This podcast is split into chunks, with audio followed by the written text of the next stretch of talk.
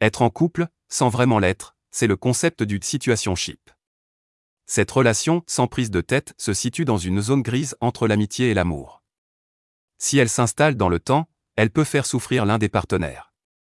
On connaissait la free end zone, comprendre une amitié qui ne se transformera pas en relation amoureuse. Mais dans certains cas, la barrière entre l'amitié et l'amour se mélange pour se transformer en zone grise. Certains l'appellent la situation ship, la contraction des mots situation et relation en anglais. Sur le réseau social TikTok, le hashtag situationship cumule plus d'un 1,5 milliard de vues. La situation ship peut se caractériser comme une relation sans prise de tête, où deux partenaires n'ont pas de terme pour définir ce qui les lie.